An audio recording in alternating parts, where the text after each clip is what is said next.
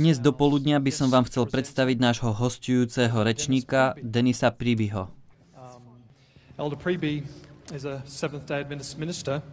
Denis Príby je adventistický kazateľ, ktorý slúžil 50 rokov ako pastor, učiteľ, evangelista, prebudenecký kazateľ a v učiteľskej práci strávil 11 rokov na Pacific Union College ako profesor. Mňa udivuje, že si ženatý s Kay už 50 rokov. Kay, Matthew, kde ste? Možno niekde vzadu. Na tejto strane? E, vítajte, sme radi, že ste tu.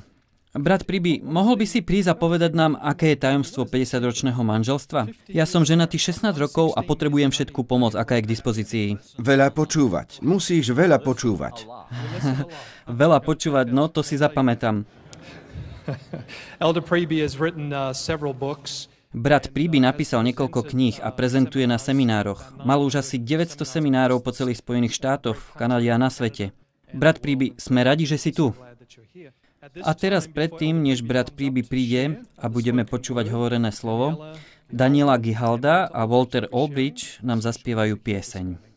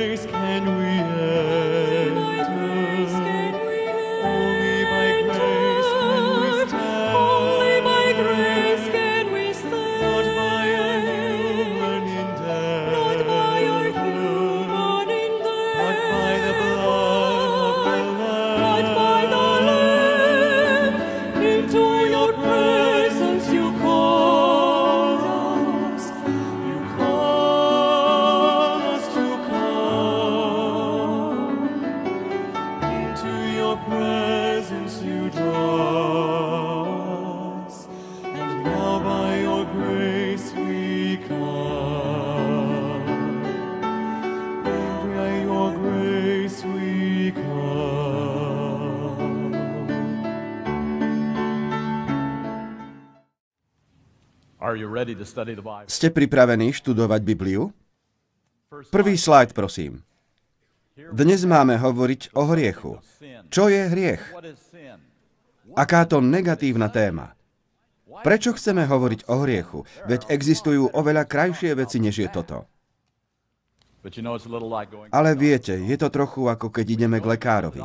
Keď idete k lekárovi, idete tam preto, lebo niečo s vami nie je tak, ako by malo byť. A najdôležitejšie, čo od tohto lekára môžete dostať, je správna diagnóza. Potrebujete vedieť, čo je pokazené predtým, než to môžete napraviť. A presne tak je to aj s evanieliom, s cestou spasenia, s víťazstvom nad riechom. O čomkoľvek by sme chceli hovoriť, musíme najprv vedieť, čo je zlé, čo sa pokazilo. A musíme to vedieť veľmi jasne. Viete, existujú dve definície hriechu. Existuje definícia A a definícia B. Definícia A hovorí, že je to dedičný hriech alebo hriech ako súčasť ľudskej prirodzenosti. A teda hneď v tomto bode potrebujeme vedieť, čo to znamená. Vráťme sa k predošlému slajdu. Hriech ako prirodzenosť, alebo dedičný hriech. Táto definícia A hovorí, že my nie sme vinní alebo stratení. My nie sme hriešnikmi pre to, čo hovoríme. robíme, alebo dokonca čo si myslíme, ale že sme hriešnikmi na základe toho, čo sme zdedili. Keď Adam s Evou zrešili, oni nielen, že obrátili tento svet hore nohami, ale spôsobili prevrátenie aj našej prirodzenosti. Teda aj keď Boh nám dal prirodzenosť lásky, šťastia, spravodlivosti a svetosti, teraz máme prirodzenosť, ktorá je plná sebectva, pýchy, pesimizmu a podobných vecí, ktoré všetci poznáme. A definícia A, dedičný hriech, hovorí, že to jediné, čo musíte urobiť, aby ste sa stali hriešnikmi, je narodiť sa a urobiť prvý nádych a stávate sa automaticky hriešnikmi, stratenými a odsúdenými hriešnikmi. Chcem vám prečítať niekoľko výrokov od tých, ktorí veria definícii A dedičný hriech a ja myslím, že získate predstavu veľmi ľahko. Hriešný človek nie je stratený, pretože pácha hriechy, ale preto, že sa narodil z Adama a preto už je odsúdený v ňom, ešte predtým, než by spáchal vlastné hriechy. Inými slovami, my sme hriešnici, lebo Adam zrešil. Sme stratení, lebo Adam zrešil. Pôjdeme do ohnivého jazera, lebo Adam zrešil. To je definícia A. Iný človek to vyjadril takto. My robíme hriešne rozhodnutia, pretože sme už hriešnikmi prirodzenosťou. Prečo stratíme nervy a rozčúlime sa? Pretože už sme stratení, odsúdení hriešnici preto. Teda podľa definície A. Dobre. A teraz definícia B. Ďalší slajd. Hriech ako voľba. Prečo hovorím, že toto je dôležité? Pretože neverím, že sme odsúdení a stratení kvôli nášmu zlému zariadeniu, aparátu. Ja verím, že hriech pre Adama a Evu a hriech aj pre nás dnes je, keď získame svetlo, vedomie a poznanie a urobíme rozhodnutie a povieme, nie Bože, ja si to urobím po svojom.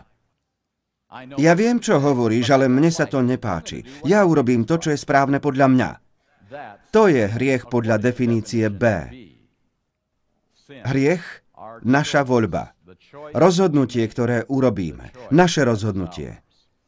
Niekto to vyjadril takto. Hriech nie je biologická, ale skôr teologická záležitosť. Nemá pôvod v génoch, ale v mysli kde sa na základe uváženého rozhodnutia postavíme proti Božej vôli. Dobre, máme teda dve definície hriechu. Definícia A je dedičný hriech a definícia B je hriech ako voľba. A v tomto momente sa musíme rozhodnúť. Prečo je to dôležité? Lebo či tomu veríte alebo nie, na týchto dvoch definíciách hriechu sú postavené dve rôzne evanieliá, dve rôzne cesty spasenia, dve rôzne riešenia problému, s ktorým sa rodíme, dva rôzne spôsoby záchrany hriešnika. A ja neverím, že existujú dva spôsoby. Je iba Boží spôsob a potom ten druhý. Preto je táto téma taká dôležitá. A chcem naznačiť, že rozhodnutie, ktoré urobíte v tejto téme dnes dopoludnia, možno bude to najdôležitejšie rozhodnutie, aké ste kedy urobili pri vašom štúdiu Biblie, pretože toto rozhodnutie určí, ktorému evaníliu veríte, ako Božiemu evaníliu pre vaše spasenie na celú väčšnosť. Preto verím, že toto je také dôležité. A mimochodom, definícia A je definícia hriechu, ktorú prijíma väčšina ľudí po celom kresťanskom svete. Definíciu B prijíma len menšina ako definíciu hriechu, hriech ako voľba. Ale nie vždy je zlé patriť do menšiny. Keď Noé a jeho rodina nastupovali do korábu, boli najmenšou menšinou, akú si vôbec dokážete predstaviť. Ale keď spolu so svojou rodinou vystupovali z korábu, boli obrovskou väčšinou. Jedného dňa sa veci obrátia. Ďalej chcem zdôrazniť, že existuje rozdiel medzi zlom a vinou. Pýtate sa, čo tým chcem povedať. Nuž, niektorí možno doma máte niečo, čo je dokonalou ilustráciou toho, čo mám na mysli, keď hovorím o rozdiele medzi zlom a vinou. Niektorí možno máte domáce zvieratko, ktoré je také láskyplné, rozkošné, milé a túlivé, ktoré sa teší z vašej prítomnosti. Otiera sa vám o nohu alebo dokáže vám zaspať v náručí. Najslačšie zvieratko, aké si dokážete predstaviť. Ale keď otvoríte dvere do veľkého sveta prírody, ďalší slajd prosím, všimnete si, že toto zvieratko sa náhle zmení. Pretože sa dostáva do svojho sveta. Už nie je vo vašom svete umelého života, v ktorom žijeme my, ale dostáva sa do skutočného sveta, z ktorého pochádzajú jeho dávni predkovia. A čo ide robiť to vaše milé zvieratko tam v záhrade za domom? Vychutnať si západ slnka? Alebo ovoňať rúže? Alebo má v pláne niečo iné? Viete, v interiéri platí príliš veľa pravidiel, jeho hlava je z nich úplne zmetená a v polovici prípadov ich tak či tak ignoruje. Ale vonku platia len dve pravidlá. Pravidlo číslo 1. Utekaj od všetkého, čo je od teba väčšie. Hovorí sa tomu pravidlo prežitia. A pravidlo číslo 2. Chyť všetko, čo je od teba menšie. Tomu sa hovorí zábava. A vaša mačička ide von, aby si vychutnala pravidlo číslo 2. Sledovali ste, čo vaša mačka robí, keď chytí tú malú myš, ktorá nie je taká rýchla a silná? Všimli ste si, že ju nezabije rýchlo, humánne a milosrdne, ale že sa s ňou hrá? Čo si myslíte, vychutnáva si tú hru aj myš? Cíti myš bolesť? Je možné, že táto myš prežíva veľké utrpenie počas zábavy vašej mačky? Zaujíma to vašu mačku? Má nad tým malým zvieratkom nejaké zľutovanie? Všetko, čo ju zaujíma, je iba to, či ja mám dobrú zábavu. Ako by som sa mohla zabaviť ešte viac? Môžem si chytiť znovu ďalšiu myš a znovu? A vaša mačka sa zaujíma len o svoju zábavu. Nezaujímajú bolesť niekoho iného. A vy sa na to dívate z vašej terasy za domom. Je to dobré alebo zlé? Je to dobré alebo zlé? Je to súčasť tohto zlého sveta, alebo nie? Boh predsa mačky a myši takto nestvoril a nebude to takto ani na Novej Zemi. Ale teraz je to takto. Aj vaša mačka má padlú prirodzenosť, preto robí to, čo robí. My tomu hovoríme inštinkt. Je to len padlá prirodzenosť, ktorá sa zmenila, keď hriech prišiel na tento svet. A táto mačka len robí svoju prácu najlepšie, ako vie. A teraz, keď sa vaša mačka vracia, hrdo pochodujúc, do vašich zadných dverí do domu a z každej strany úzd jej trčí perie a čaká, že bude pochválená za skvelý výkon, ktorý predviedla vzadu na záhrade, lebo zlikvidovala ďalšieho nechutného vtáka, ktorý všade len špinil, čo urobíte? Urobíte tam za domom malé súdne pojednávanie? Máte súdnu porotu, ktorá rozhodne o tom, či je vinná alebo nevinná? Máte pripravenú celu v prípade, že by verdikt znel vinná? Nie, to neurobíte. Namiesto toho ju oprášite od peria, trochu jej pohrozíte a privítate toho malého zabijaka opäť vo vašom dome.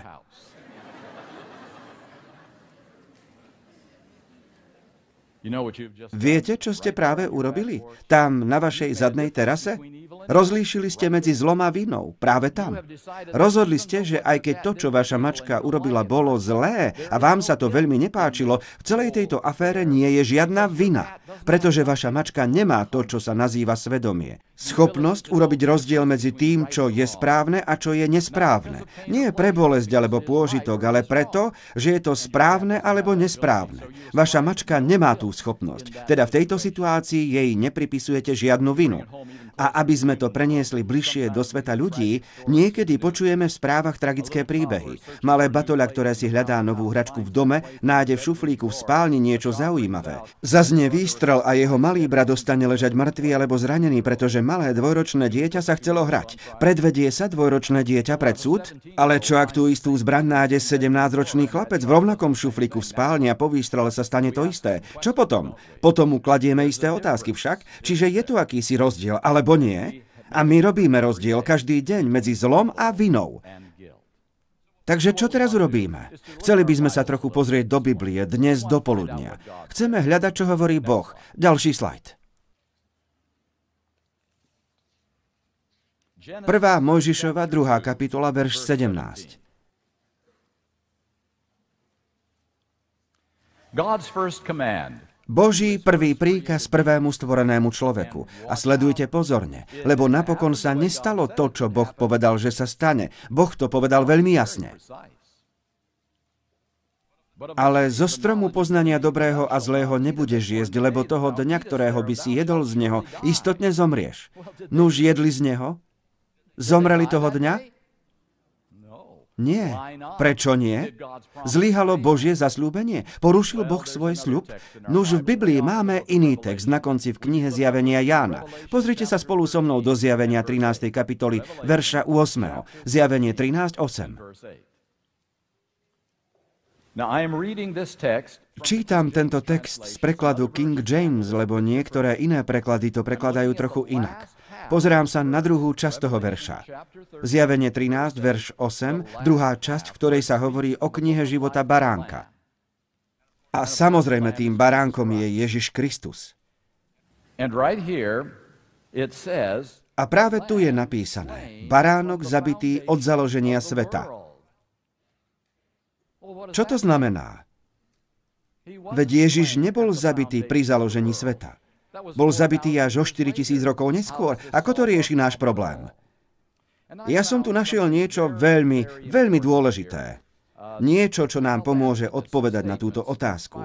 Mám tu nejaké výroky, inšpirované výroky. Prečo nebol trest smrti vykonaný i hneď v tomto prípade? Prečo nie? Boh povedal, istotne zomrieš. Zomriete. Prečo tento trest nebol vykonaný? Pretože sa našlo výkupné. Boží jednorodený syn sa dobrovoľne podujal, že vezme na seba hriech človeka a že vykoná zmierenie zapadlé ľudstvo. Ako presne to Boh urobil? V okamihu, keď človek prijal satanové pokušenia a urobil práve tie veci, ktoré Boh povedal, že nemá robiť, Kristus, Boží syn, sa postavil medzi živých a mŕtvych a povedal, nech trest padne na mňa. Ja sa postavím na miesto človeka, on bude mať druhú šancu. Hneď ako prišiel hriech, už tu bol spasiteľ. Ste šťastní? Máte radosť? Naučili sme sa dve veci. Poprvé, Boh hľadá nás ešte predtým, než my začneme hľadať Jeho. Náš Boh je hľadajúci Boh, nie čakajúci Boh. Po druhé, Ježiš Kristus vstúpil do záhrady Eden z vlastnej iniciatívy. Nečakal na Adama a Evu, kým mu povedia, sme v riadnej kaši, pomôž nám. On tam vstúpil z vlastnej iniciatívy, lebo jeho priatelia boli v kríze. Ľudská rasa by bola vyhynula navždy. Ja ani vy by sme dnes nesedeli v tejto modlitebni, alebo nepozerali by sme túto nahrávku. Ježiš Kristus zasiahol, aby ľudská rasa nevyhnula okamžite v ten deň. A on hovorí, ja vezmem ich hriechy na svoje plecia. Tešíte sa z toho, bratia a sestry? A viete, netýka sa to len nás, ale každej bytosti, ktorá sa kedy narodila na tento svet, odkedy začal čas. Každá bytosť žije, žila, alebo bude žiť vďaka tomu, čo Ježiš urobil na Golgotskom kríži. Teda bol Ježiš Kristus zabitý od založenia sveta? Áno, vo veľmi dôležitom zmysle slova bol. On vzal hriechy ľudstva na seba, ako náhle vstúpil do záhrady Eden a stal sa spasiteľom, záchrancom ľudstva. Nuž, v kocke toto je dôvod, prečo neverím v definíciu A, dedičný hriech, hriech ako prirodzenosť. Definícia A totiž hovorí, že napriek tomu, čo Ježiš urobil v záhrade Eden, napriek tomu, čo urobil na Golgote, ja stále musím platiť za Adamov hriech.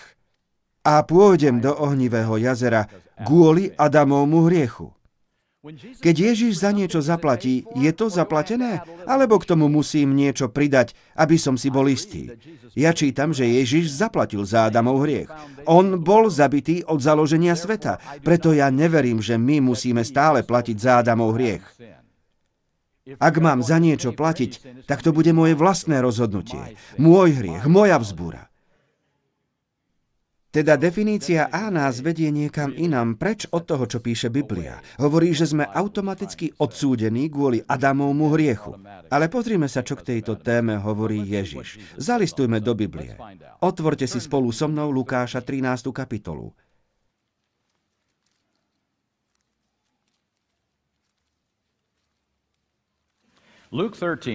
Čítam Lukáša 13. kapitolu hneď od prvého verša. Je tu veľmi zaujímavý príbeh, ktorý Ježiš opisuje. To bol skutočný príbeh, naozaj sa stal. Toho istého času tam boli prítomní niektorí, ktorí mu rozprávali o tých Galileánoch, ktorých krv zmiešal Pilát s ich obeťami. Títo ľudia prišli obetovať obete a pretože Pilát ich podozrieval, že sú teroristi, dali ich zabiť pri tom, ako obetovali svoje obete.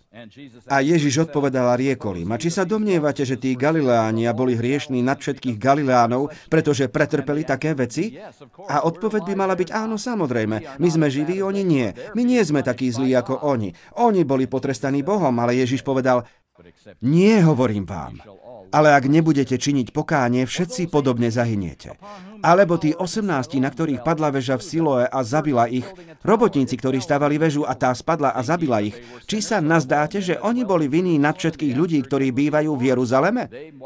A možno by sme znovu čakali odpoveď, samozrejme, boli potrestaní Bohom, preto zomreli. A my nie, ale Ježiš hovorí, nie hovorím vám, ale ak nebudete činiť pokánie, všetci zrovna tak zahyniete. Čo tu chce Ježiš povedať? Snaží sa poukázať na rozdiel medzi zlom a vinou. Áno, všetci títo ľudia trpeli na následky zla, ktoré sa stalo, ale vina sa nepripisuje na takom základe. Pozrime sa na iný príbeh. Ján 9. kapitola. Toto je veľmi známy príbeh. Ježiš a jeho učeníci jedného dňa kráčajú cestou a stretnú človeka, ktorý bol slepý. Slepý od narodenia. Každý ho poznal. A učeníci si hovoria, aká skvelá príležitosť položiť otázku, ktorá nás trápi už dlhý čas. A ich otázka je v druhom verši. Rabi, kto zrešil? On a či jeho rodičia, že sa narodil slepý? Všimnite si ich otázku.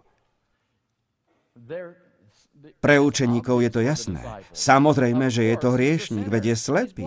Vidíte to? Ale keďže sa tak už narodil, je tu problém. Urobili jeho rodičia niečo veľmi zlé a on je potrestaný za hriech jeho rodičov? Alebo druhá možnosť, je možné, pane, že zhrešil v lone svojej matky predtým, než sa narodil? To bola ich otázka. A pozrite sa na Ježišovu odpoveď. Ani on nezrešil, ani jeho rodičia, ale aby boli skutky Božie zjavené na ňom. Čo sa Ježiš snaží povedať? Nedomnievajte sa, že slepota znamená hriech. Nedomnievajte sa, že následky hriechu znamenajú vinu hriechu. Nedomnievajte sa, že zlo a vina sú jedno a to isté. To je to, čo hovorí Ježiš. Áno, slepota je následok Adamovho hriechu, ale nemá nič spoločné s vinou. Zlý aparát, zlo, Áno, ale vina si vyžaduje zodpovednosť a osobné rozhodnutie. Poďme trochu ďalej. Ján 5. kapitola. Tu sa zdá, že Ježiš si protirečí v dvoch veršoch hneď za sebou. Ján 5. kapitola, verš 24. Ameň, ameň vám hovorím. To znamená pravdivo, počúvajte pozorne. Ten, kto čuje moje slovo a verí tomu, ktorý ma poslal, má väčší život a nepríde k odsúdeniu, ale prešiel zo smrti do života. Podľa Ježišových slov, kedy môžete mať vy a ja väčší život? Možno niekedy v budúcnosti, neskôr, alebo ho môžete mať teraz. Ak veríte v Ježiša, máte väčší život? Ale pozrite sa, čo hovorí v ďalšom verši a znovu začína slovami Ameň, ameň. Ameň, ameň vám hovorím, že príde hodina a je teraz, keď mŕtvi, čo? Mŕtvi? Budú počuť hlas Syna Božieho a tí, ktorí budú počuť, budú žiť. Ako prosím vás môžete mať väčší život a zároveň byť mŕtvi?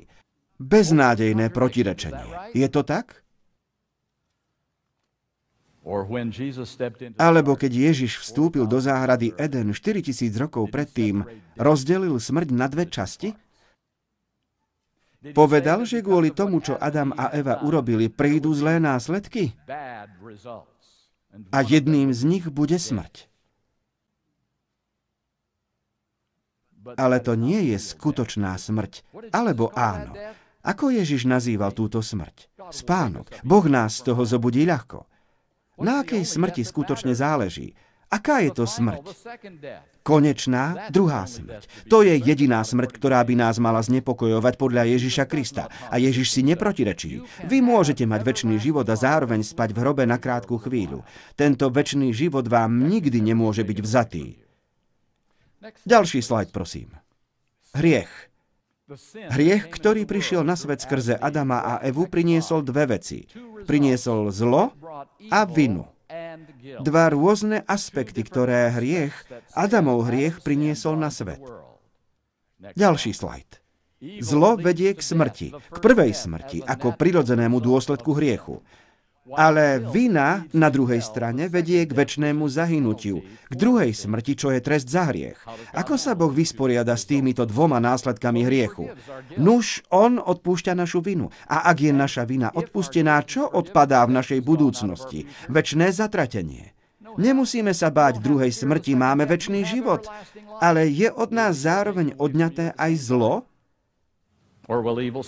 alebo sa stále bude vyskytovať v našom živote a v živote tých okolo nás? Je možné, že v našej budúcnosti okúsime smrť? Toto sa neodstraňuje odpustením. Vina sa odstraňuje odpustením. Zlo sa odstraňuje obnovou, novým stvorením pri druhom príchode Ježiša Krista.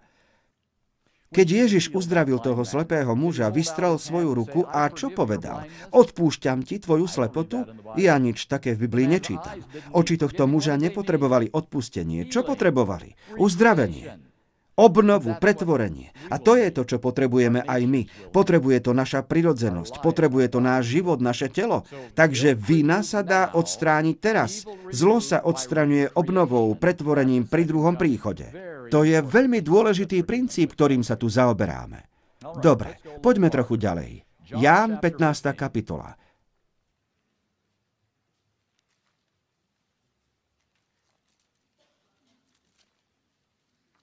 Ján 15. kapitola, budeme čítať verše 22 a 24. Ježiš hovorí.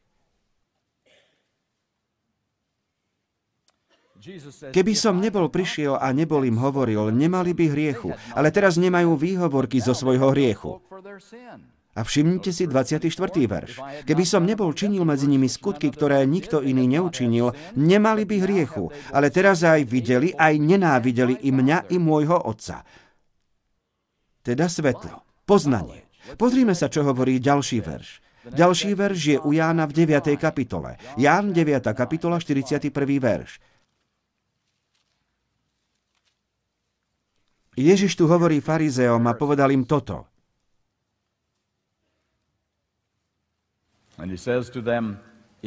Keby ste boli slepí, on chce povedať, keby ste nevedeli, keby ste nemali príležitosť poznať, Nemali by ste hriechu, ale teraz hovoríte, vidíme, my vieme, o čo ide, my sme vzdelaní.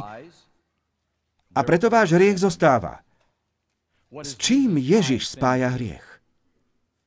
So svetlom, s poznaním a s voľbou na základe toho svetla. To je to, čo mení zlo na vinu.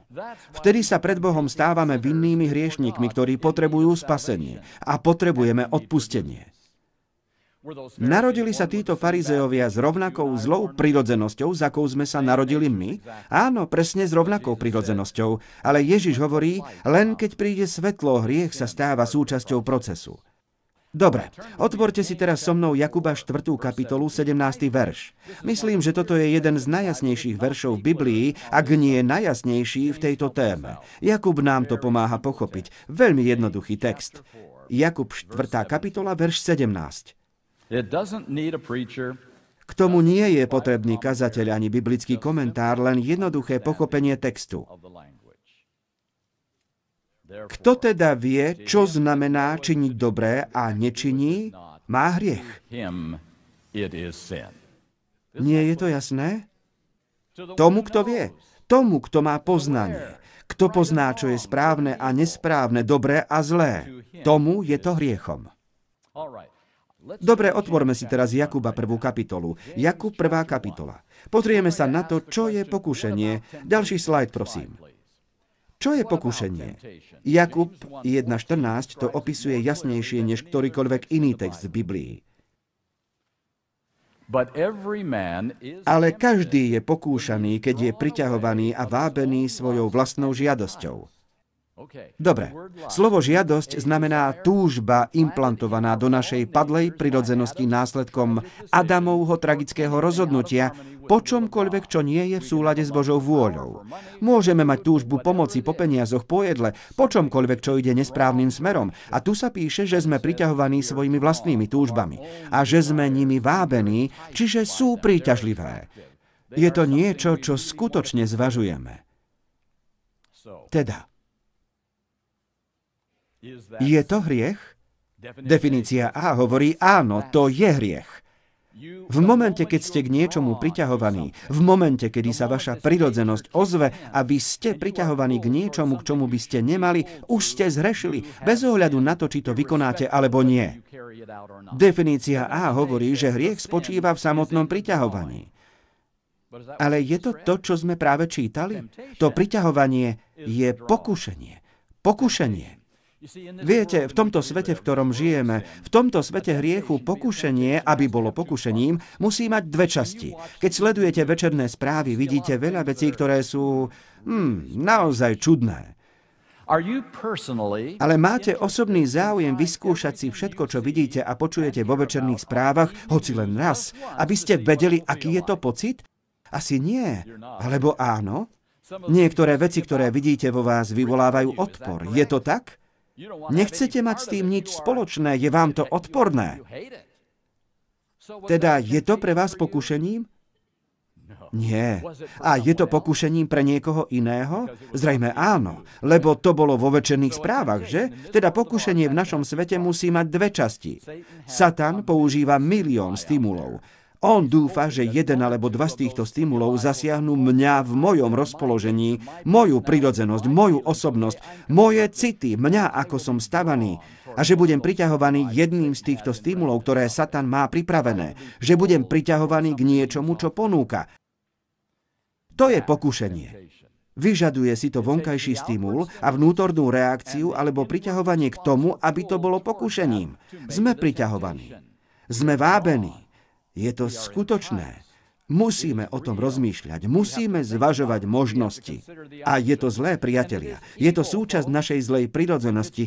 Je to súčasť nášho zlého sveta. Je to súčasť satanovho plánu. Je to všetko zlé. Ale kde prichádza hriech? Až v ďalšom verši. Jakub 1, verš 15. A potom, keď žiadosť počne, rodí hriech. Všimnite si, aký je tu postup. Poprvé ste priťahovaní vašou vlastnou prirodzenosťou. Po druhé ste ňou vábení, je to niečo príťažlivé. A potom dochádza k počatiu, čo je proces plodenia, a niečo sa narodí. Čo sa narodí? Hriech. K hriechu nedochádza vo verši 14, nastáva až vo verši 15, keď žiadosť počne. Teda, čo znamená toto počatie? Napádajú vás myšlienky, ktoré vám prebehnú mysľou? Povedzme nečisté myšlienky, nesveté myšlienky. Áno, prebehnú nám mysľou. Niekedy sa vynoria ako odniky, ale je to tak? Je to hriech? Definícia A hovorí áno, to je hriech. Definícia B, hriech ako voľba, hovorí nie, to je pokúšanie k hriechu. V procese musí nastať ešte jeden krok. Biblia ho nazýva počatie. To znamená tolerovanie tejto myšlienky a prechovávanie tejto myšlienky. Nemusíte ju ani vykonať. Stačí, ak sa s ňou zahrávate a ak si túto myšlienku osvojíte. Potom sa mení z vašej prirodzenosti na váš charakter, pretože teraz ste to vy. Už to nie je myšlienka, ktorá vám len prebehla hlavou. Je to niečo, čo chcete vy. A vtedy sa rodí hriech podľa Biblie. Keď tolerujete to, čo je zlé. Keď prechovávate to, čo je zlé. Vtedy rodíte hriech. Pozrime sa, čo iné k tomu ešte nachádzame. Deti. Ďalší slajd, prosím. Trpia deti na následky previnenia nesprávneho konania? Znášajú bábetká následky Adamovho hriechu? Žijeme vo svete, kde malé deti zomierajú, pretože nemajú dosť jedla, aby naplnili svoj žalúdok? Nie je to však tak ďaleko od hriechu, ako si len dokážete predstaviť? Keď hovorím o hriechu, mám na mysli vinu. To dieťa nenesie vinu. Áno, deti trpia na následky previnenia svojich rodičov, ale neznášajú vinu za ich hriech. To nastáva neskôr, ak sa to dieťa rozhodne pre hriech. A žiaľ, všetci sme sa pre neho rozhodli. To je realita nášho života. Chcem sa narýchlo pozrieť spolu s vami do knihy proroka Ezechiela. Dnešnú pobožnosť sme začali čítaním týchto veršov, ale chcem to znovu zdôrazniť. Ezechiel 18. kapitola. Budeme čítať verše 1 až 4.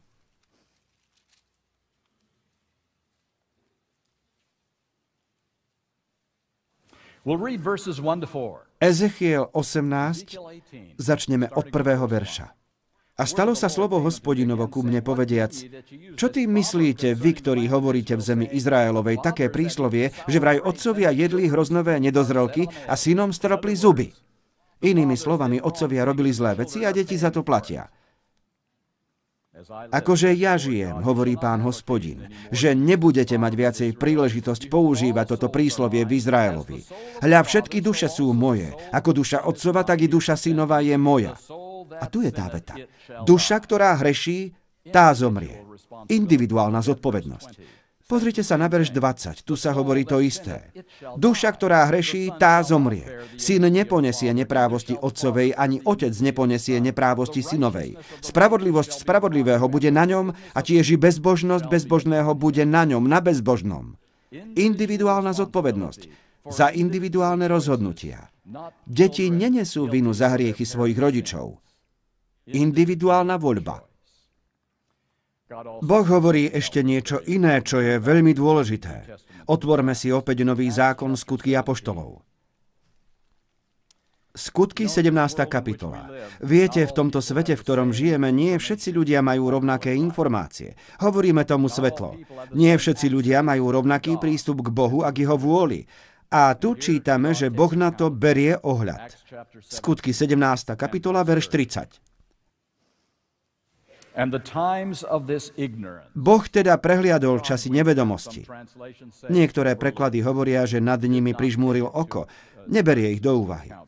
Ale teraz zvestuje ľuďom, všetkým všade, aby činili pokánie.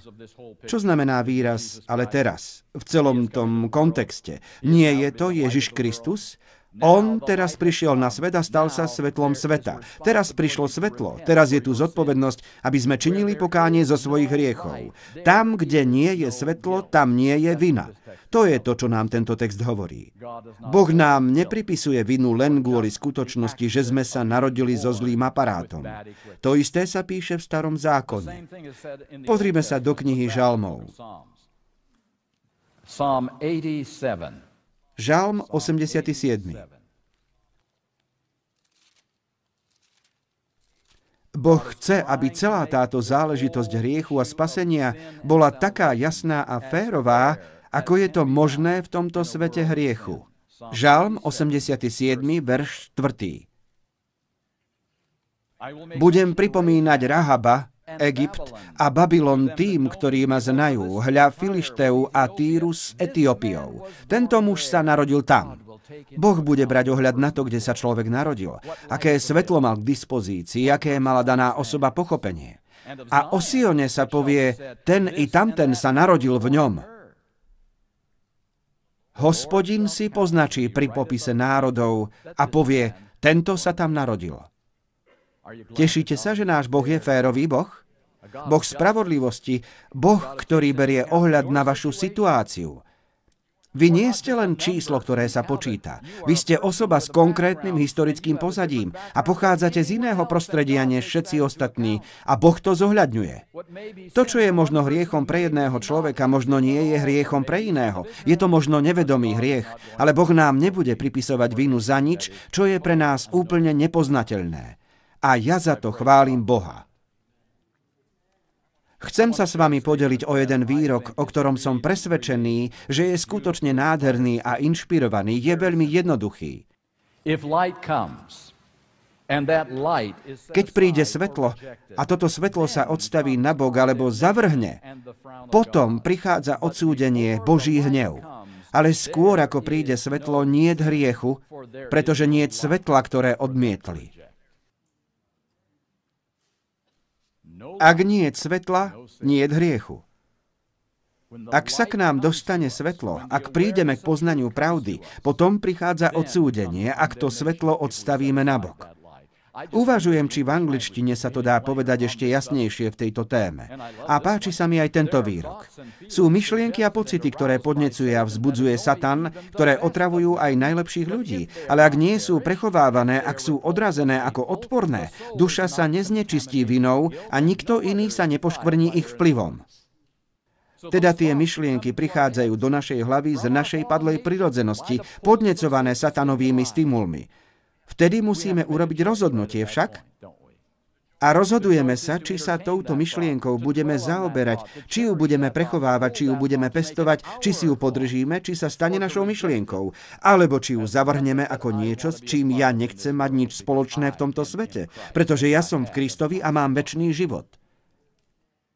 Rozhodnutie je na nás. Je to voľba, ktorú musíme urobiť my. To je kriticky dôležité. Ďalší slajd, prosím. Chcem to zosumarizovať. Ak je hriech súčasťou našej prirodzenosti, to nevyhnutne znamená, že budeme pokračovať a žiť v hriechu. Až dokedy? Až kým nepríde Ježiš. Pretože dovtedy budeme mať našu hriešnú prirodzenosť a tie zlé myšlienky nám budú prichádzať na myseľ po celý čas, kým žijeme. Tomu sa nemôžeme vyhnúť. Dokonca ani po ukončení doby milosti pre ľudstvo. Stále k nám budú prichádzať tieto myšlienky pochádzajúce z našej padlej prirodzenosti, skrze satanové podnety, aj po skončení doby milosti. Ak hriech je naša prirodzenosť, budeme hrešiť až do Ježišovho druhého príchodu. Ale potom, ako môže Ježiš výjsť z nebeskej svetine a ukončiť dielo príhovornej služby za hriešnikov, ak by to bola pravda? To je definícia A. To je bežná definícia hriechu v celom kresťanskom svete. Väčšina ľudí je presvedčených, že na tomto je postavené evanie evanielium na tejto definícii. Ďalší slajd. Preto, ak je to pravda, táto nevyhnutnosť riechu, to, že hrešíme, lebo taký jednoducho sme, taká je naša prirodzenosť a nemôžeme robiť nič iné, len hrešiť, teda nevyhnutnosť riechu vylúčuje akúkoľvek zodpovednosť. Dve slová, ktoré ako si nejdú dohromady. Nevyhnutnosť a zodpovednosť. Ak sa so mnou deje niečo, s čím neviem nič urobiť, potom za to nie som zodpovedný. Môžem presunúť vinu na niekoho iného a tým byť ospravedlnený, lebo ja som to neurobil. Ale ak hriech nie je nevyhnutnosťou, potom musím prijať zodpovednosť. Dve slova, úplne opačné. Nevyhnutnosť, ak je hriech nevyhnutný, potom ja nie som zodpovedný za môj hriech. Za to, že stratím nervy, rozčúlim sa, za čokoľvek iné. Tieto dve veci nemôžu existovať spolu. Posledný slajd, prosím. Ak hriech prichádza skrze rozhodnutie, potom sme zodpovední za rozhodnutia, ktoré robíme. Ak hriech je moje rozhodnutie, potom nemôžem viniť Adama. Nemôžem viniť môjho manžela, alebo manželku, alebo deti, alebo rodičov. Ja musím prijať zodpovednosť za moje rozhodnutia. A tak, moji priatelia, teraz sme vyšli od lekára. Chceli sme vedieť, aká je naša diagnóza. Strávili sme čas skúmaním, prečo sme v stave, v ktorom sme, lebo všetci zhrešili a postrádajú slávy Božej. Ale ako sa to začalo u mňa? To je otázka. A či veríte alebo nie, na týchto dvoch definíciách hriechu sú postavené dve rôzne evanielia. Ak veríte definícii A, že hriech je prirodzenosť a vy sa rodíte ako hriešnici, potom Ježiš Kristus, keď prišiel na tento svet, nemohol prijať, zdediť takúto prirodzenosť, lebo by aj on bol automaticky hriešnikom. Preto musel preskočiť 4000 rokov zákona ľudskej dedičnosti, nezdedil ľudskú porušenosť od svojej matky Márie, ale prijal novú prirodzenosť od Boha. Takú, v akej Boh stvoril Adama, dokonalú prirodzenosť. A ak Ježiš prijal Adamovú dokonalú prirodzenosť, pre ňoho bolo ľahké poslúchať, tak ako to bolo ľahké pre Adama pred pádom. On potom nemal tie myšlienky prichádzajúce na myseľ, nemal tie podnety, ktoré máme my. Nemohol byť pokúšaný tak, ako sme pokúšaní my. Teda, ak hriech je súčasťou našej prirodzenosti. A potom je tu z toho vyplývajúce evanelium, pretože my budeme hrešiť ustavične. Vaša prirodzenosť je s vami každú sekundu a každý deň vášho života. Teda vy hrešíte každú chvíľu. Hrešíte aj teraz a budete hrešiť aj dnes odpoludnia aj v noci. A hotovo. To je predsa jasné. Ak je to pravda, potom evanelium je celé iba o ospravedlnení a to je všetko. Odpustenie. Pretože víťazstvo nad riechom je len ilúzia. Jediné víťazstvo nad riechom, ktoré zažijete podľa tejto definície A, bude, keď Ježiš príde na nebeských oblakoch, keď zmení vašu prirodzenosť. To je definícia A. Evangelium je potom len ospravedlnenie, jedine odpustenie. A dokonalosť na tú zabudnite. To sa nikdy nestane v tomto živote. Ani sa k nej nepriblížite, kým Ježiš nepríde. To je evangelium postavené na definícii A. Ale ak veríte definícii B, že hriech je voľba, Potom Ježiš Kristus mohol prísť na tento svet tak, že pri narodení prijal rovnakú prirodzenosť, akú dedíme vy a ja. A mohli mu prichádzať na myseľ rovnaké myšlienky, aké prichádzajú aj vám. A potom je pravdivý biblický výrok, že bol pokúšaný vo všetkom podobne nám. Ďalší slajd, prosím. Ježiš je náš brat a tiež náš spasiteľ. On vie, aké to je žiť týmto životom a byť pod tvrdými útokmi satanových pokušení. On nemusel mať 4000 ročnú výnimku zo zákona dedičnosti, ako to učia niektoré náboženstvá. Ježiš Kristus je náš spasiteľ. Po celý čas, vo všetkom. A potom evanelium je aj ospravedlnenie, aj posvetenie. Chvála Pánu Bohu za ospravedlnenie, naše hriechy sú odpustené a my máme väčší život. Ale potom Boh hovorí, ja mám pre vás niečo ešte lepšie než odpustenie. Ja vás kompletne uzdravím, ja vás obnovím. Ja pretvorím všetko tak, aby to bolo ako na začiatku. A vy budete môcť žiť v pokoji a šťastí po celý zvyšok väčšnosti, pretože moja moc vás premení zvnútra na vonok. Urobím z vás nové stvorenie. Urobím vás takých, ako som ja. Charakterom. Evangelium je oboje, ospravedlnenie aj posvetenie a chvála Pánu Bohu za neprekonateľný dar Jeho milosti a Jeho moci. On zdokonalí svoj charakter v poslednej generácii na zemi. On sa o tento problém postará, ja by som to nevyriešil. On to vyrieši. A on urobí to, čo je pre mňa nemožné. Teda dve evanielia postavené na dvoch definíciách hriechu. To je najdôležitejšia otázka, ktorú si budete musieť zodpovedať pri vašom štúdiu Biblie. Teraz mám pre vás dobrú správu a zlú správu.